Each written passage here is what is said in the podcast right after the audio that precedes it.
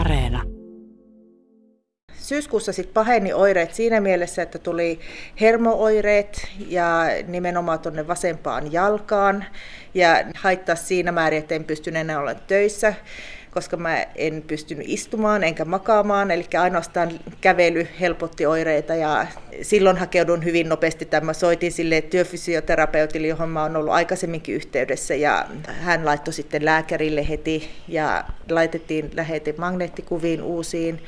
Ja nähtiin, että se tilanne oli edennyt, eli se hermojuurioireista johtui siitä välilevyn pullistumasta ja ei siinä mennyt kuin kolmisen viikkoa oikeastaan siitä, kun se lähete oli mennyt, niin mulla oli jo leikkausaika tiedossa. Kun mä sain tietää sen leikkauspäivämäärän, niin mä ilmoitin sen sinne työfyssarille, joka sitten varasi mun puolesta sitten lääkärille ajan sitten sinne leikkauksen jälkeiselle ajalle. Eli työterveyslääkärille? Työterveyslääkärille, kyllä.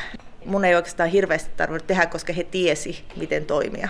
Oli sitten työterveyslääkäri ja siellä katsottiin se työkyky ja työhönpaluu suunniteltiin sitten yhdessä. Että he kuunteli kyllä hirveän herkästi, että mikä mun toive on ja mitä mä itse ajattelen, että kuinka hyvin mä pystyn palaamaan töihin ja millä tavalla. Jaksan hyvin olla töissä ja mieluummin oonkin töissä. Tämä oli niin mun oma toive, että mä pystyisin palaamaan mahdollisimman silleen pikaisesti. En mä yrittänyt liikoja, että tota, kyllä mä koin, että mä olin valmis töihin.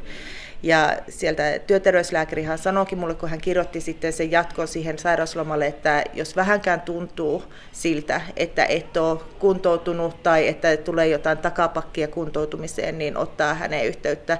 Ja edelleenkin tietenkin se pitää paikkansa, että, että nyt pitää vaan kuunnella sitä omaa kroppaa, että miten, miten mä jaksan. Ja että edelleenkin sitten herkästi vaan yhteyttä sinne, että jos näyttää siltä, että palasin liian aikaisin.